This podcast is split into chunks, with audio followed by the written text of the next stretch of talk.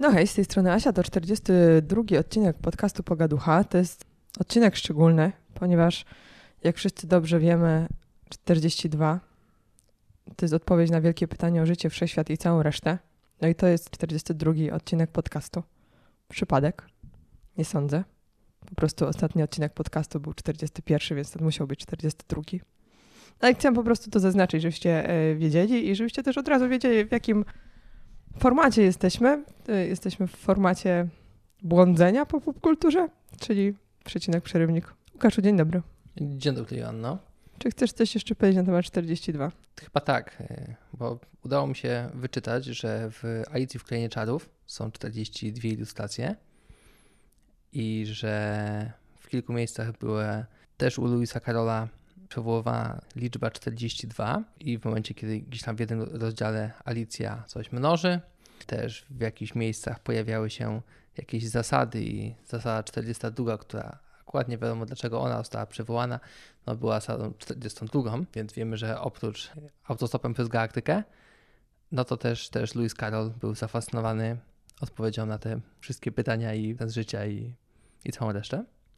No i no ale też y, udało mi się znaleźć, że na przykład w japońskiej kulturze cyfra 42 jest pechowa, bo jak się osobno przeczyta te cyfry z tej liczby, 4 i 2, to to brzmi podobnie jak y, umierać. Więc y, może w życiu chodzi po prostu o umieranie. I myślę, że to jest taki, taki skrót i taka myśl, którą no, chciałbym w tym dzisiejszym odcinku zostawić naszym audiosłuchaczom.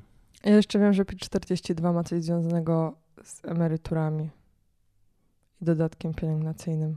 Znaczy nie wiem, czy to jest istotne, ale jeśli już tak bardzo idziemy w e, 42, to, to to może być również e, cenna informacja. Czy możemy już przejść do meritum, jeśli mój podcast posiada jakieś meritum? Czyli do tego, że y, Biblia Gutenbergowska jest też zwana 42-liniową Biblią? Chodziło mi raczej o to, że przygotowaliśmy pewne filmy, seriale i inne rzeczy i jeśli wydaje wam się, że jesteśmy nieco rozmemłani, Ja muszę tylko powiedzieć, bo to chodziło o to, że były 42 linie na stronie w tej e, wersji Pisma Świętego. Dobrze, więc y, jeśli wydaje Wam się, że jesteśmy lekko rozmemłani, to możecie mieć rację, ponieważ bardzo się przygotowywaliśmy do tego podcastu, robiliśmy research i oglądaliśmy serial do trzeciej w nocy, co nam się nie zdarza, ponieważ jesteśmy w takim wieku, że już raczej się o trzeciej w nocy to rzadko, rza- rzadko funkcjonuje. I oglądaliśmy e, Ślepnąc od świateł na podstawie książki pana Żulczyka. A plus 42 to był numer kierunkowy do Czechosłowacji. To może to nie przynosić szczęścia jednak, czyli te 42. E, Co myślisz na temat e, serialu, który researchowaliśmy? Researchowaliśmy go bardzo dogłębnie, tak do drugiej czy trzeciej. Trzeciej, no. Tak, tak, tak, tak powiedziałaś. No to było w sumie miłe zaskoczenie, bo ja jako wielki przeciwnik e, polskiej kinematografii i też e, polskiej serialomatografii, Mhm. czy kanapomatografii, bo jakby kinematografię oglądamy w kinie, filmy, a e, Seriale ka- oglądamy w salonie, czyli salonomatografii. no, ale możemy mieć kanapę w różnym miejscu. No ale dobrze. Ale Saloną. to źle działa na feng shui, jeśli na przykład masz telewizor w sypialni, więc musimy ignorować te zboczenia. To prawda. No i my na szczęście nie mamy. Dbamy o higienę. Dobrze, idźmy w kierunku serialu. Tak, bo zaczęliśmy oglądać późno, ponieważ ja sobie pomyślałam, a mamy mało rzeczy do przecinka, to zobaczmy jeden odcinek tego ślepnąc i to będzie słabe i ja będę mogła powiedzieć w podcaście, że to jest słabe, bo ja generalnie niespecjalnie jestem w stanie z panem e, Żulczykiem e, się czytać. Czy on, on może, może mnie czytać. No ja mam problem z czytaniem pana Żulczyka, ponieważ mi zupełnie nie wchodzi, ale nie w taki pogardliwy sposób. Yy, Nie jestem w stanie go czytać, ponieważ, tak jak już mówiłam, jest wiele osób, które cenię i które wydaje mi się, że mm, rozumieją literaturę i one doceniają y, Żulczyka. Więc jest, Żulczyk jest u mnie w kategorii jazz i sushi, to znaczy widzę po innych ludziach, że to chyba coś w sobie ma i może być fajne, natomiast ja tego zupełnie nie czuję i nie jestem w stanie poczuć. Więc y, tym bardziej się cieszę, że udało mi się zobaczyć serial, bo od razu powiem, że po tym jak zobaczyłam, zobaczyliśmy pięć odcinków z ośmiu, więc jeszcze wszystko się może zepsuć. E, odpaliłam sobie kawałek książki z powrotem na audiotece, ponieważ ja już zaczynałam tą książkę trzy razy przesłuchiwać. I jak jestem osadzona w tym klimacie poprzez serial, to wydaje się dużo, dużo fajniejsze, znaczy dużo lepiej to chyba wszystko. Ja nie próbowałem książki przed serialem, ale tak to, co usłyszałem teraz jadąc samochodem, to mi się podobało. E, jeśli chodzi o serial, to wizualnie e, wydaje się być inspirowany takimi filmami jak Drive i um, Only God Forgives. Troszeczkę jakby tak, ta mieszanka muzyki, kolorów e, i tego bohatera o takiej, jak to wyczytaliśmy, drętwej twarzy.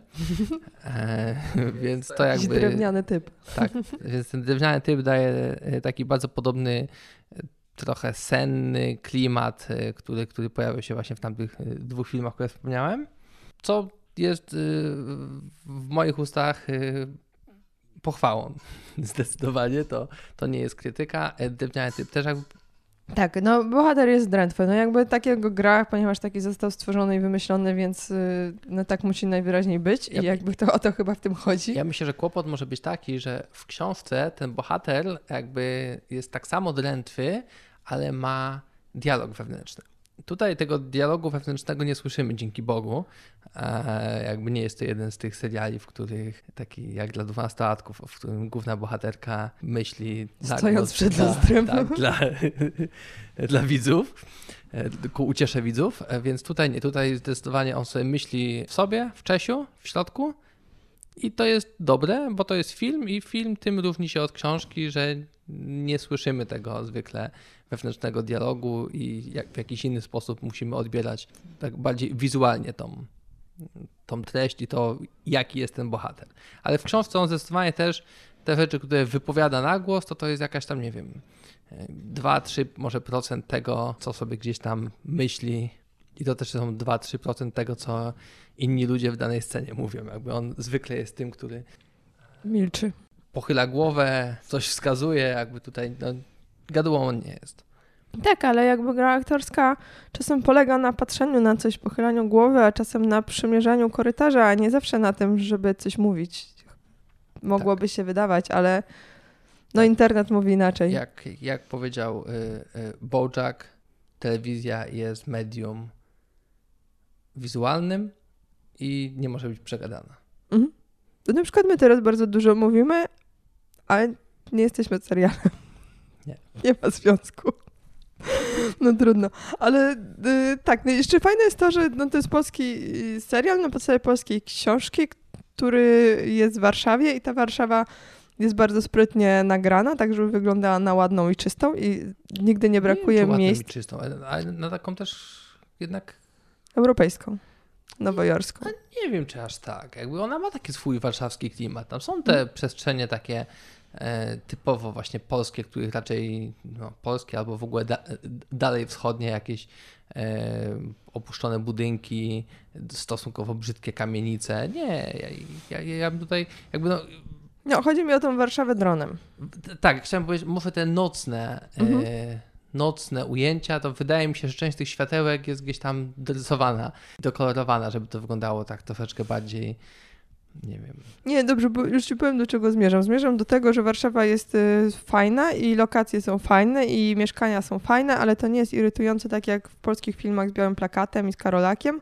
Czyli y, to nie jest tak, że studentka, która szuka pracy, bo akurat ją zwolnili, mieszka w pięknym mieszkaniu z widokiem na Pałac Kultury i ma 100 metrów i piękne meble e, gdzieś tam pokupowane w najlepszym wypadku IKEA Premium, e, a nie regał Billy, e, a zazwyczaj po prostu jakieś rzeźbione szafy stylizowane na hipsterskie, a tutaj jeśli mamy te ładne lokacje, to jest mieszkanie bardzo zamożnego dealera, albo celebryty, albo posłów tak, i ludzi, których stać, żeby wydać 20 kawałków na wsiąganie, więc jakby pewnie stać ich na... Mieszkanie babci, emerytki nie jest tak imponujące, drugie mieszkanie dealera też nie jest tak imponujące, jest takim zwykłym mieszkaniem w zwykłym, takim brzydkim e, warszawskim bloku. Mhm. Więc tu to wszystko się zgadza, aktorzy, no wiadomo, tam jest Jan Frycz, tam jest Więckiewicz, tam jest Janusz Habior. Cezary Pazura. Cezary Pazura grający Cezarego Pazura. Który, Ja- Jak, jak znacie film, w którym Cezary Pazura nie gra Cezarego Pazury i jest to dobry i fajny film, to gdybyście byli uprzejmi podesłać, to ja bym z przyjemnością zobaczyła, bo, bo być może jest tak, że jestem uprzedzona do, do pana Pazury. Może tak być, więc jakby mo- możecie to na, naprostować, odratować sytuację. E, dobrze, skoro mówiliśmy o tym, że to jest taki film w stylu trochę drive, trochę sugerujący coś w tym stylu i że główny aktor jest pory, do Goslinga, porównywany, to może po prostu porozmawiajmy na temat filmu z Goslingiem, bo jest w kinach. więc y, tak, jest film z Goslingiem, tym razem Gosling leci na księżyc Mhm. e, i ma postawić pierwszy krok. Mhm. Potem, Spoiler, uda się. potem drugi, trzeci, jakby tak. y, No, ja miałem ten kłopot, że ja wcześniej przeczytałem książkę i uważam, że książka jest lepsza. Tak, mówiłeś ostatnio w odcinku, zdaje się, teraz mamy 42, czyli tamten musiał być gdzieś w okolicy 40 prawdopodobnie lub 38, nie 38 to był chyba gościnny z kimś. Mniejsza, no więc mówiłeś na temat e, książki i byłeś nią zachwycony, więc tutaj ta historia wydaje się spłycona. Ja natomiast miałam taki problem, że poszliśmy do kina studyjnego, gdzie są małe sale. Ten film jest nakręcony takimi ujęciami, gdzie razem z bohaterem wchodzimy do różnych kapsuł i małych przestrzeni. Ja mam klaustrofobię, ja mam chorobę lokomocyjną i ja nie jestem astronautą, ponieważ nie przyszłabym tych wszystkich testów kręcenia się na karuzeli, ponieważ na widok placów zabaw dla dzieci robi mi się niedobrze z huśtawkami, karuzelami i jakimiś takimi zwodzonymi liniastymi mostami, więc było mi strasznie niedobrze. Jak latałam tymi rakietami z Goslingiem i wydawało mi się, że moja tak, rakietami. Tak, i wydawało mi się, że moja miłość do Goslinga jest nieskończona i niezmierzona i że jakby nic nie jest w stanie nas rozdzielić, ale jednak przebywanie zbyt blisko w ciasnej rakiecie powiedziałam stop i chyba po godzinie wyszłam z kina, bo no niedobrze mi było po prostu jakbym Tak. Nie zobaczyliśmy, jak Gosling stawia pierwszy krok na księżycu. Ale wydaje mi się, że też było kilka innych takich delikatnych według mnie wad tego filmu. No to na przykład była stylizacja taśmy, o której Mhm. y, rozmawialiśmy tuż po wyjściu z kina. Ja, ja bardzo często lubię zdjęcia czy jakieś filmy, które są stylizowane na lata 60., 70., ten taki specyficzny kolor, który analogowa, analogowe medium nam daje. Ale w tym wypadku ja troszeczkę chciałem po prostu zobaczyć, jak ludzie lądowali na Księżycu, a niekoniecznie jak wyglądały taśmy filmowe w latach 60. Więc ja chciałem zobaczyć te przedmioty, te rzeczy, e, tak jak one wyglądały naprawdę i ciągle wierzę, że podczas II wojny światowej czołgi nie były czarno-białe i w latach 60. yy, nie wiem, czerwony kolor nie wchodził tak bardzo w pomarańczowy jak na tych taśmach. nie, bo wydaje mi się, że jakby I że ziarno nie było aż takie y, widoczne, jak patrzyliśmy na niebo Mhm. tych latach 60. Nie wiem, jeżeli ktoś żył w latach 60. i może im powiedzieć na przykład, że jednak nie, no było bardziej ziarniście, dopiero teraz mamy high definition tam od XXI wieku, to, to ja przepraszam i rozumiem, że no nie dało się tego inaczej pokazać, że, że te rakiety po prostu miały niższą rozdzielczość. No tak, no ale w latach 50. mieliśmy tak, otwórz warstwę sepia, krycie na 70% stal warstwy i oni tak patrzyli? Tak mogli patrzeć. Ja nie Mhm. wiem, ja nie żyłem wtedy. y, Nie chcę się mądrzyć, wiesz, jako tutaj millennials, y, który Mhm. Połknął wszystkie rozumy i wie, że wszystko wcześniej było kolorowe i, i w ogóle każdy mógł sobie wszystko policzyć w Excelu, czy tam, nie wiem, pisząc jakiś tam mały Nie, skrypcik. no wiesz co, znaczy, tak, ale mi się wydaje, że jakkolwiek sobie żartujemy, to jest trochę problem, bo nam się wydaje właśnie, że te rzeczy były czarno-białe podczas wojny, a nie były. I ja nawet pamiętam, jak kiedyś moja matka opowiadała coś yy, z czasów swojego liceum, że jej koleżanka, zdaje się, miała z- zmysły handlowca i kreatywności i wszystkiego, co było potrzebne w tamtych czasach, żeby robić biznesy. I zaczęła farbować gumki majtkowe na różne kolory i sprzedawać je jako gumki do włosów, po prostu takie w różnych kolorach, żywych y, barwach. I to było bardzo popularne i sprzedawała tego w szkole bardzo dużo. No to wydawało mi się to zupełnie nieprawdopodobne, bo akurat matka miała zdjęcia z tamtego czasu właśnie jakieś takie czarno-białe, wyblakło, sypiaste i trudno mi było uwierzyć, że Dorota robiła e, czerwone gumki do włosów. Jakby ja, jak miała to zrobić, skoro wszystko było wyblakłe i oblane kawą, jak te zdjęcia w kartonie, który przeleżał nas gdzieś w piwnicy. Tak. Nie, ja jestem pewien, że tak było, więc jednak e, cofam to, co, to, co powiedziałem. Przy- Sam się przekonałem, że jednak ten świat był taki bardziej, no te, te pomarańcze i zielenie trochę inaczej wyglądały.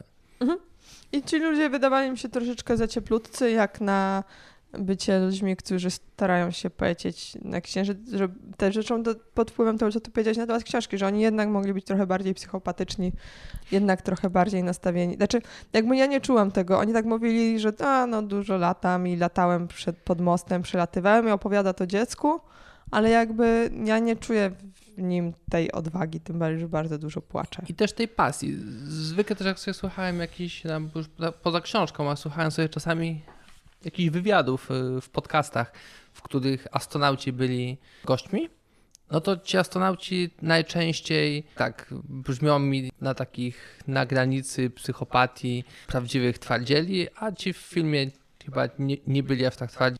Kiedy y, Watson grał y, w tym teleturnieju, który w Polsce nazywa się Wabanga, po angielsku ja nigdy nie umiem wymówić Jeopardy, no to jego ikonka, ten, ten, no tak on był tam narysowany, to to była taka niebieska sfera, niebieska kula, którą 42 takie linie przecinały. Okay. Przypadek? Tak. Znaczy, nie wiem, ciąg zdarzeń mógł to wymóc, ale no dobra. Yy, mamy jeszcze jakieś tam rzeczy, które pooglądaliśmy, ale mamy też dwie książki, znaczy ja mam dwie książki, więc ja sobie o nich powiem i teraz Łukaszu powiedz mi, czy chcesz feministyczny bełkot, czy chcesz bełkot lewacki o pracy? Tak będziemy bełkodać. Zacząłbym od lewackiego jednak. No więc nie wiem, czy to jest lewacki w sumie bełkot, ale tak przeczytałam w internecie i to jest, to jest zbiór reportaży urobieni. A, no dobrze. To dobrze. są reportaże o pracy. A co? Lewacki. No więc to jest Marek Szymaniak. Mam nadzieję, że nie przekręciłam nazwiska, ale często mi się to zdarza, więc przepraszam z góry. I wydawnictwo Czarne taką książkę wypuściło.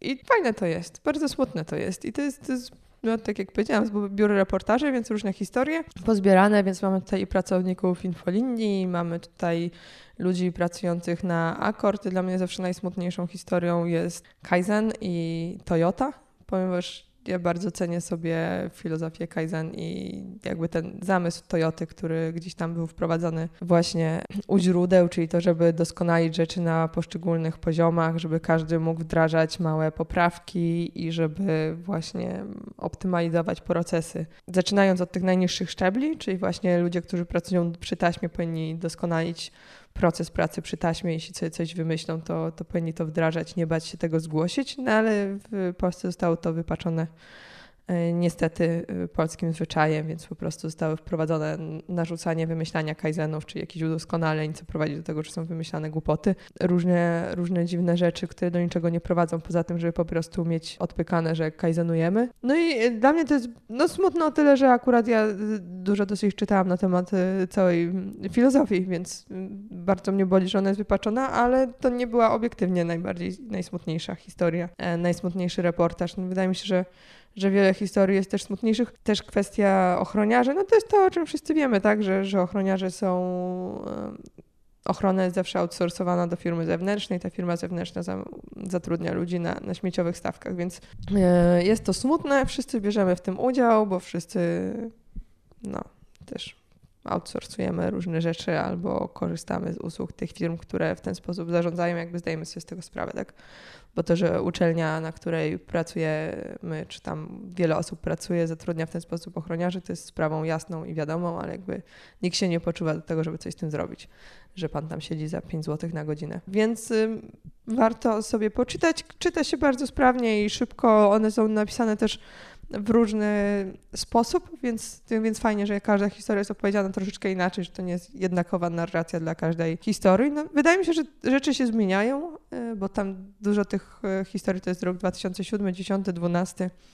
Gdzieś tam mm, opisany American Dream, do którego e, ludzie dążyli i że zaczyna się dziać lepiej, ale to ja mówię z perspektywy człowieka, który sobie siedzi w dosyć dużym mieście i generalnie może się tym przez większość czasu nie przejmować, prowadząc własną firmę. Więc jak sobie prognozuję, patrząc z okna na wysokim piętrze, to wydaje mi się, że, że coś się zmienia, no ale być może po prostu mm, patrzę ze złej perspektywy. Wydaje mi się, że fajna, jeśli nie chce Wam się czytać tej książki, którą ostatnio polecałam, która się nazywa... To nie jest kraj dla... Tak, to nie jest kraj pracowników. dla pracowników. To to Wam się przeczyta znaczy, wydaje mi się, że to będzie mm, dużo szybciej to Po prostu sobie łykniecie, jeśli chcecie wybrać jedno, to sobie wybierzcie to. Takie jest moje zalecenie autoryta, autorytarne. Tak mówię, tak róbcie. I to tyle, jeśli chodzi o, o jedną książkę, którą dzisiaj chciałam opowiedzieć i gra. A feminizm? No to później, bo najpierw będą gry, bo to Aha, jest czyli męska sprawa. To nie była tylko kolej? Dobrze, A dobrze. potem zostawimy sobie feminizm na y, koniec. Y, Redemp- Redemption. Red Dead Redemption dwójeczka, Tak. która jest w pewien sposób trzecią częścią w serii. Mhm. To powiedz coś więcej, co to jest, aha, potem ja powiem, co ja na ten temat myślę. Więc niektórzy mówią, że jest to GTA na koniach, Mhm. a inni mówią, że jest to niesłychanie krzywdzące Dla koni? porównanie. Ale na korzyść, na niekorzyść GTA, czy na niekorzyść... y, Mówią, że to jest krzywdzące na niekorzyść, jest to krzywdzące dla Red Dead Redemption. Aha. Mm, więc y, jest to gigantyczna produkcja, możliwe, że najdroższa gra, jaka powstała w historii. To jest otwarty świat, to jest Rockstar, czyli właśnie to samo studio, które stworzyło między innymi GTA.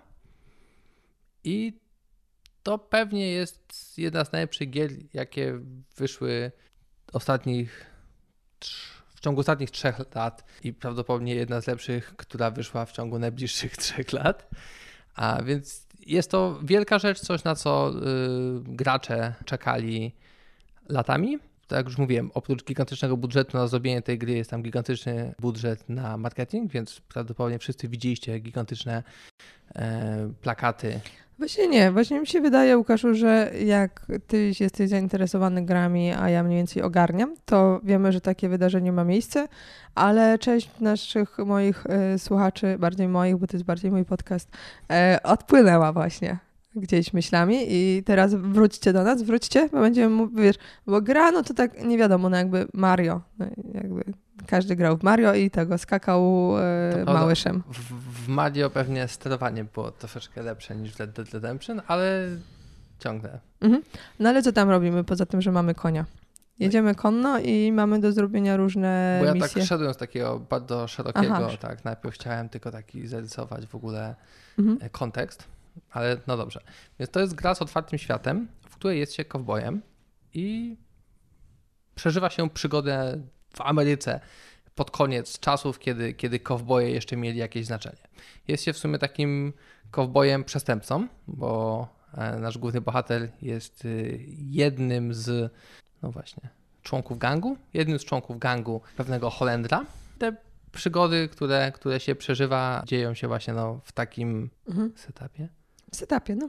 w takim setupie. Przez to, że jest to gra z takim otwartym światem, w której jest dosyć duża dowolność, nie musimy podążać jakąś narzuconą nam drogą przez twórców tej gry. Możemy sobie po prostu żyć jako taki cowboy i robić różne rzeczy, nie wiem, polować na zwierzynę, napadać na dyliżanse, pociągi. No, nie wiem, możemy żyć przez wiele godzin. Dobrze, więc y, ja grałam tyle, że jechałam koniem i jechanie koniem jest trudniejsze niż w Wiedźminie. W Wiedźminie się lepiej jeździ koniem. To jest y, moja ocena sytuacji i strzelałam i strzelanie w Tomb Raiderze jest łatwiejsze. Przynajmniej skut... Nie, przepraszam, źle powiedziałam. Strzelanie tutaj jest prostsze. Strzelanie osiągnięciem zamierzonego celu, czyli upolowaniem czegoś lub zastrzeleniem kogoś jest łatwiejsze w Tomb Raiderze niż e, tutaj. I jedno szczęście mam bardzo dobrych przyjaciół, e, bo kimże są przyjaciele, jeśli nie ludźmi, którzy wyręczą nas, kiedy my nie damy rady.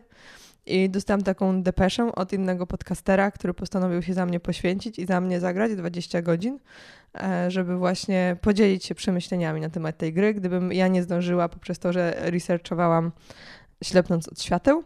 Więc e, dostałam taką depeszę, którą teraz odczytam. Jest mega klimat stop. Nie oceniać przed drugim rozdziałem stop. Fabuła niesamowita stop. Sterowanie. Po 8 godzinach przestałem zabijać niewinnych.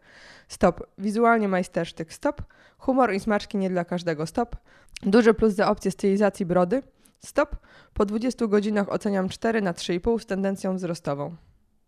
Więc tak y, ocenia grę Paweł Badura z podcastu Kreatywne Zagłębie. Więc ja nie muszę już na szczęście grać. Wziął ten trud na swoje barki. Dziękuję, Pawle. Dziękuję, Paweł. Mhm. Natomiast y, przypomniało mi to, że tak ładnie ocenił, że o naszej skali oceniania i że nie oceniliśmy rzeczy, o których mówiliśmy, więc ja teraz szybko powiem, że urobionych oceniam na 4 na 5, bo to jest do, dobra, dobry, dobra, dobry książek.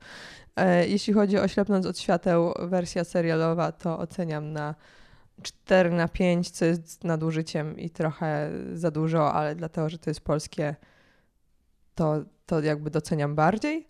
I o czym jeszcze mówiliśmy? A na tamtych nie będę oceniać, bo nie oglądałam do końca, więc y, nie mogę sobie na to pozwolić. Dobra, 4 na X, dokładnie. No dobra, jeszcze mamy 7 uczuć. To jest y, film, który mm, jest w kinach, więc jeszcze zdążycie pójść, jeśli macie ochotę. Nie polecam. 4 na 12. Tak, ja jestem dużym fanem Kotelskiego, mhm. ale ten film był zdecydowanie przegadany.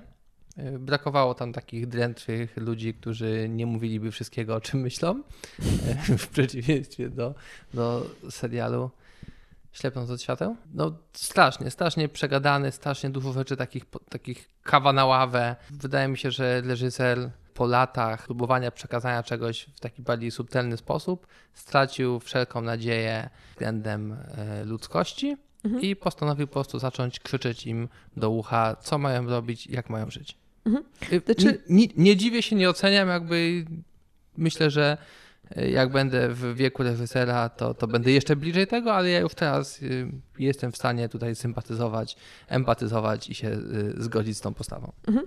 To jest taki film z przesłaniem i myślę, że następnym krokiem to jest po prostu, wiem, następny film Koterskiego będzie wyglądał tak, że jak wchodzisz do kina, to będą ci to przesłanie tatuować na przykład na łydce, żebyś już tak na 100% załapał o co chodzi. E, ale zapowiadał się dobrze. Początek był dobry, bo pomysł na to, że dorośli grają dzieci, fajnie. To, że to jest taki film bardzo sceniczny, teatralny, też moim zdaniem jest w porządku. Ja nie mam nie. nic przeciwko, ja lubię teatr. Uwielbiam filmy, które są takie przestylizowane, które y, nie pokazują rzeczywistości takiej powiedzmy obiektywnej, tylko właśnie próbują pokazać jakąś sztuczność, żeby coś uwydatnić.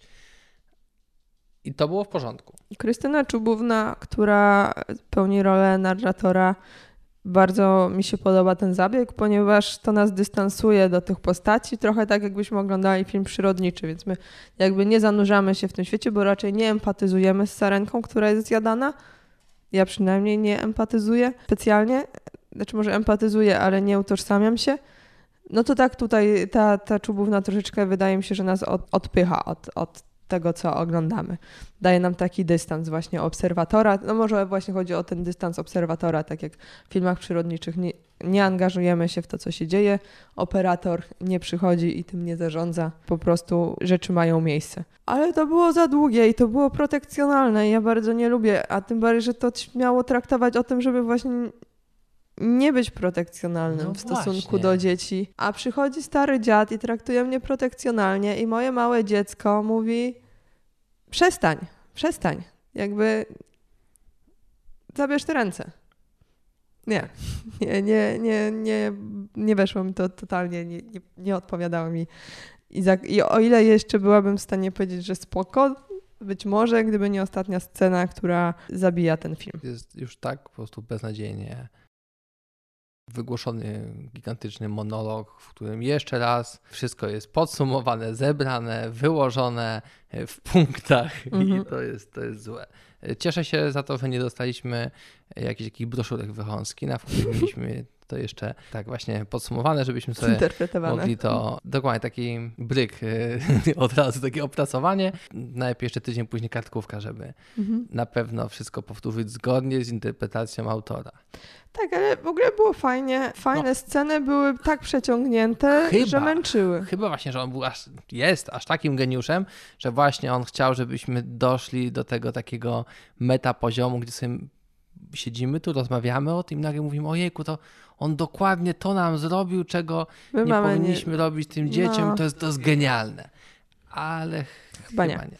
Natomiast... Yy, Tym bardziej, że to mówi o tych mm, byciu dzieckiem i opisuje te sceny dzieciństwa, które mają być taką właśnie retrospekcją tych drobnych urywków dzieciństwa, które pamiętamy, które w jakiś sposób były najbardziej emocjonujące prawdopodobnie, więc y, zapadły nam w pamięci.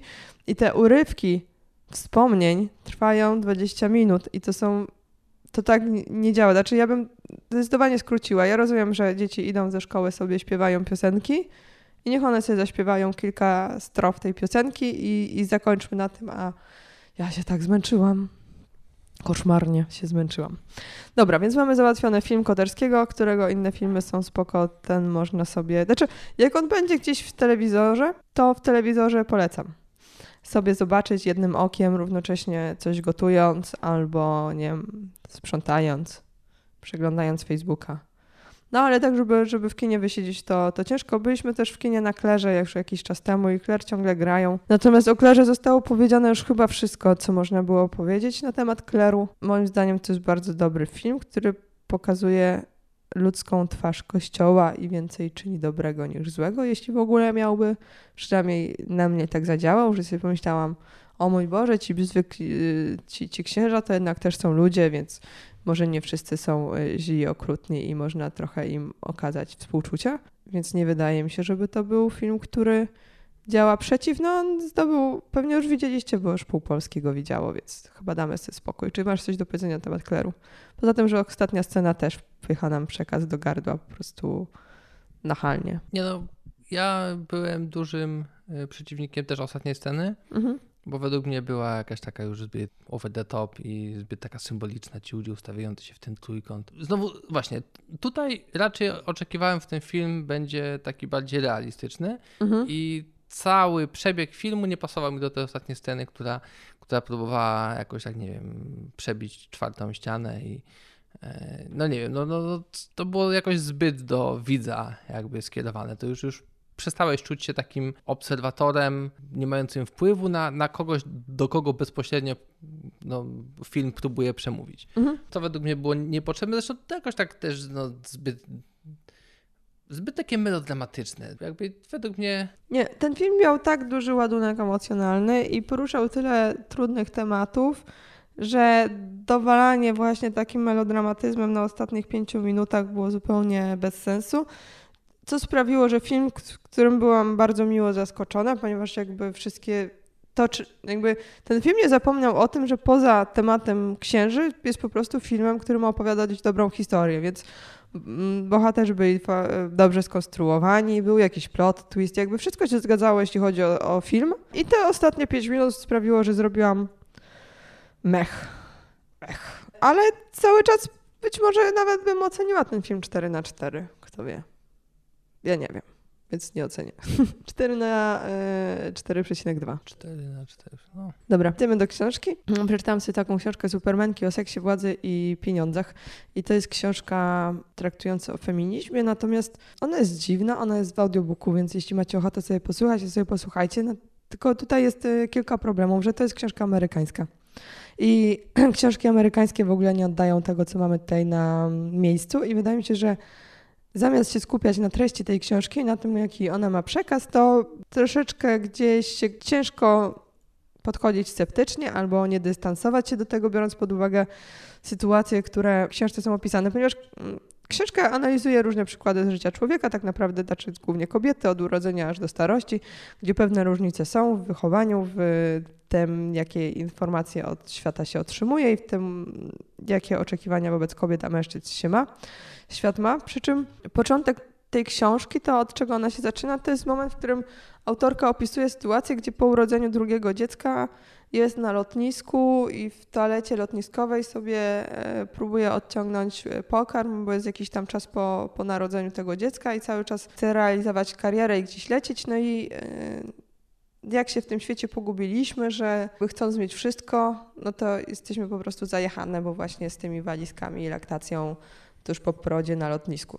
No więc cieszę się, że w Ameryce są w takiej sytuacji, natomiast większość moich koleżanek to została zredukowana po urodzeniu dziecka. Przynajmniej może nie większość, ale duża część, więc jak sobie myślę o tym, że ona sobie leci samolotem na spotkanie Rady Zarządu po urodzeniu dziecka, to sobie myślę, że i tak ma farta, że nie zredukowali jej stanowiska. To jest znowu strasznie krzywdzące, powinnam z nią empatyzować, ale coś mi nie pozwala. Tym bardziej, że ona opisuje sytuację macierzyństwa, tą od, odkładanie tego macierzyństwa poprzez karierę, no i potem mówi o tym, że są inne rozwiązania, właśnie jak in vitro, czy sobie zamrażanie, y, no wszystkie formy jakby tutaj przedłużania możliwości rozmnażania się których korzystają też jej koleżanki, które robiły karierę, czy możliwość wzięcia surogatki, czy wybrania samotnego macierzyństwa, jeśli nie znajdziemy odpowiedniego partnera i bardzo mnie to zachwyca. I rozumiem, że to jest duży problem właśnie w tym, że w pogoni za karierą nie zdążymy się rozmnożyć i musimy korzystać z tych form y, pozwalających na zapłodnienie w starszym wieku, znaczy w sensie no jakby... Na, na, macierzyństwo. Na macierzyństwo w starszym wieku, natomiast znowu większość moich koleżanek, karierowiczek nie zarabia tyle, żeby pozwolić sobie na samotne macierzyństwo, wybranie dziecka z katalogu o odpowiednim IQ i ładnym nosie i odpowiednim kolorze oczu, więc cały czas ciężko mi gdzieś e, złapać to. No i, ale myślę, że warto. Znaczy przeczytałam i pomijając te problemy, o których mówię, że jakby mm, wydaje mi się, że opowiada o świecie, w którym my jeszcze nie jesteśmy i długo nie będziemy mm, i byłoby nam łatwiej być w tym świecie, co nie znaczy, że ten świat jest łatwiejszy, łatwy, e, to cały czas warto sobie poczytać, dużo można wyciągnąć z tego, kilka rzeczy przemyśleć, tylko prawdopodobnie i tak przeczytają tą książkę ludzie, którzy już to wszystko wiedzą, a ludzie, którzy powinni jej nie przeczytają, więc e, pozostając w beznadziei, e, mimo wszystko polecam. A w następnym, następnym odcinku będziemy rozmawiać dużo o kobietach i kobiecej twórczości, więc jeszcze będziemy wracać do tematu. W świecie komputerów taka gwiazdka, która się nazywa Asterisk, to ona jest często używana jako taki joker. Ona może zastąpić dowolną wartość. I w kodzie ASCII jest zakodowana jako 42. Czy mam to jakoś skomentować? Nie. Czy możemy przejść do tego, że widzieliśmy trochę Sabriny? Nawet my dosyć dużo widzieliśmy. Bo jako 30-latkowie mhm spróbujmy tak uogólnić. Y, mhm. Może będzie to y, miłe dla. No dobrze, jako trzystatkowy spróbujmy tak to uogólnić. Niektórzy z nas, mhm. jako młodzi chłopcy, oglądali y, czasami przypadkiem, bo w telewizji były było mniej kanałów i nie było w internecie aż tak dużo, nie było internetu na przykład, przynajmniej u mnie w domu. Więc w internecie, w, w, w, komputerze nie było internetu, no to czasami w tej wizji oglądało się jakieś takie seriale, które niekoniecznie były targetowane e, do nas, mhm. czyli do młodych chłopców, bo były targetowane do y, młodych dziewcząt i to była na przykład Sabrina, nastoletnia czarownica. Mhm.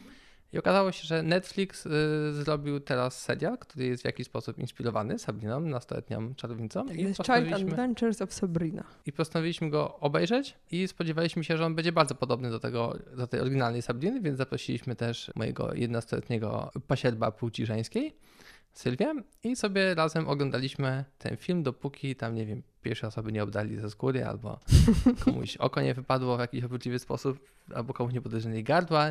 Nie wiem, któreś z tych. Tak, i potem dostawałam SMS-y do 23 nie mogę zasnąć.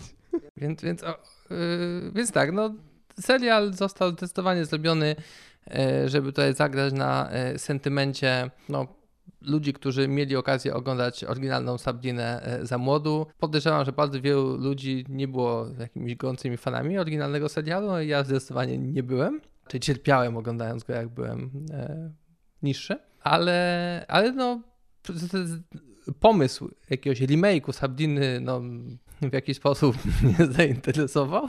Okej. Okay. I, I no, obejrzeliśmy. Obejrzeliśmy ładnie kilka odcinków. Okazuje się, że tak mówię, no, film jest zdecydowanie bardziej e, mroczny niż oryginalna Sabrina. Nie wiem, czy ma jakąkolwiek wartość. Raczej nie. Raczej jest w sumie słaby. Nie beznadziejnie najgorszy na świecie, ale no ja powiem 4 na 12, 4 na... Ja nie oglądałam tego serialu targetowanego na mnie, ponieważ byłam wtedy małą dziewczynką, trudno w to uwierzyć, ale byłam. E, nie oglądałam Sabriny. E, no i nie mam sentymentu, ale że mam na Facebooku dziewczyny w moim wieku, to mój wall został zaspamowany Sabriną, ponieważ one się strasznie podekscytowały tym, że Sabrina będzie na Netflixie. I z tego, co czytałam, są y, usatysfakcjonowane. Myślę, że Netflix zrobił to sprytnie, bo uderzył jakby w sentymenty 30-latków, trafi z tym też do gówniarzy i zaraz ci powiem, jak tym trafi. Znaczy, przepraszam wszystkich ludzi, których nazywałam właśnie gówniarzami, Mam na myśli 16-latków, y, 17-latków. W ogóle nie wiem, czy wiesz, ale podobno Sabrina jest oparta na komiksach. Nie wiedziałem. Ja też nie. I nie sprawdziłam tego, ale tak przeczytałam, więc zaufałam. E, jest mroczna, tak jak powiedziałeś. Ja ci powiem, jest pełna poprawności politycznej wciskanej na siłę, jako dokument o jakichś mniejszościach, napisał człowiek w internecie ponieważ w tym serialu występuje pan A występuje. To prawda. Nie jest Internet jest cudownym miejscem. Nie jest szczególnie istotny. Jego gejostwo też nie jest y, jakimś, nie wiem, clue tego serialu. Tak, ale... Przyznam, znaczy... że musiałem chwilę się zastanowić, y, jakby, żeby sobie przypomnieć. Nie, bo to że... chodzi o to chyba, że też ta Sabrina ma i czarownice mają w jakiś sposób, znaczy to, że Sabrina jest pół czarodziejką i pół człowiekiem, to jest w ten sposób jakąś mniejszością i w ten sposób Netflix nam pompuje do głowy propagandę, tak przeczytałam. Uwielbiam w ogóle film web i ja myślę, że ja powinnam więcej czasu tam spędzać i tych w ramach samokatowania. Nie, jest bardzo zła rzecz związana z Sabriną. Otóż, jak się okazuje, to jest prawdopodobnie na bazie jednak komiksów i to się dzieje w Greendale. A obok jest Riverdale. I Greendale od Riverdale dzieli tylko rzeka Sweetwater. A nie wiem, czy kojarzysz, bo Riverdale to jest ten serial, w którym wszyscy są nastoletni i piękni i nasmarowani oliwką. I nawet jeśli kogoś mordują, to potem idą pod prysznic uprawiać dziki seks swoim pięknym, umieśnionym ciałem podczas zmywania krwi swojego ojca z dłoni. Taki serial dla nastolatków. Nie miałem przyjemności. Mhm, ja miałam. Oni zawsze jak się stresują, to są półnadzy. I tak spinają mięśnie brzucha, e, żeby zagrać ten stres ciałem. Co jakby uważam, że aktorsko, no spokojnie, bo jakby większość ludzi to się skupia na tym, że grać twarzą, a tu mamy no mięś y, ośmio, ośmiopakiem, czymkolwiek, cokolwiek mamy na brzuchu. Kaloryferem gra większość czasu pan 16-letni. Y, Podobno ma być cross. Nie wiem, jak chcą to zrobić, ale Sabrina trafi do Riverdale i może wtedy też zacznie biegać półnaga. Okej. Okay. Więc wydaje mi się, że to koniec naszej przygody z e, Sabriną. Ja oglądałam Riverdale jako matka nastolatki, ponieważ musiałam zobaczyć, co ona tam mm, patrzy. No nic dobrego, no ale nie byłam w stanie jej odwieść od, od oglądania. A oni, no, no, no jakby kiedyś się zetknie ze światem i, i przed tym nie uchronię, więc, więc no trudno. Dobra, dojechaliśmy do końca, chyba, że coś byś jeszcze chciał powiedzieć? Mm. Bo jeszcze mam podcast tylko do powiedzenia. Że 4,2 V to jest maksymalne bezpieczne napięcie dla większości litowo-jonowych baterii? Czekam na 44 odcinek. No nie mogę się doczekać. Okej. Okay. Podcast, który chcę polecić, to jest e, podcast Karolina Sobańska i to jest podcast, który mówi o różnych rzeczach, ponieważ jest taki lifestyle'owy, ale jest nagrywany przez taką młodą dziewczynę, która bardzo przyjemnie ten podcast prowadzi. Ona też chyba ma blog, na pewno ma kanał na YouTubie i robi tam różne rzeczy, jest raczej popularna. Ona nagrywa ten podcast na temat y, innymi diety roślinnej, ekologii, takiego fajnego sposobu y, życia. I odcinek, który ostatnio słuchałam, to jest y, Kasia Ograniczam się, czyli Zero, Zero Waste dla początkujących. E, bardzo fajny odcinek, który mówi na temat właśnie ograniczania śmieci, ale w taki bardzo przystępny, zdroworozsądkowy sposób, czyli taki nie narzucający od razu zaprzestanie nie produkowania jakichkolwiek odpadów, tylko właśnie z głową i zachęca do tego, żeby robić małe kroczki i że fajnie. Jeśli sobie przestaniemy na przykład e, używać reklamówek albo użyjemy trochę mniej reklamówek, ale żeby też nie, nie wpadać w jakąś taką e, paranoję i, i właśnie gość, czyli e, Kasia, która napisała książkę na ten temat, bardzo się wydaje być interesującą osobą. Jeszcze nie zdążyłam jej wygooglać i zobaczyć, co tam więcej tworzy, e, ale na pewno to sobie sprawdzę, więc jeśli szukacie czegoś takiego przyjemnego, to właśnie Karolina Stubańska dostarcza. Polecam. Nie, nie mam już żadnych ciekawostek, e, którymi chciałbym się podzielić na temat czwórki, dwójki. Okej. Okay. To zostawmy Państwa z tymi wszystkimi genialnymi myślami, którymi się podzieliliśmy. Za tydzień się słyszymy w odcinku Kim zostanę jak dorosnę, który jest zdecydowanie bardziej zrównoważony i merytoryczny, ponieważ mam gości z zewnętrznych. Ale niestety yy, taki, jego numeracja to 43, więc już, już... nie aż tak ek- ekscytująco. Mhm. A za dwa tygodnie znowu przecinek przerywniki, nowe książki, nowe seriale, więc idę researchować. Trzymajcie się ciepło. Papa. A, yy, dajcie mi ocenę na iTunes, yy, to pójdziecie do nieba. Czy ogarnę to, nie? Do usłyszenia. Papa.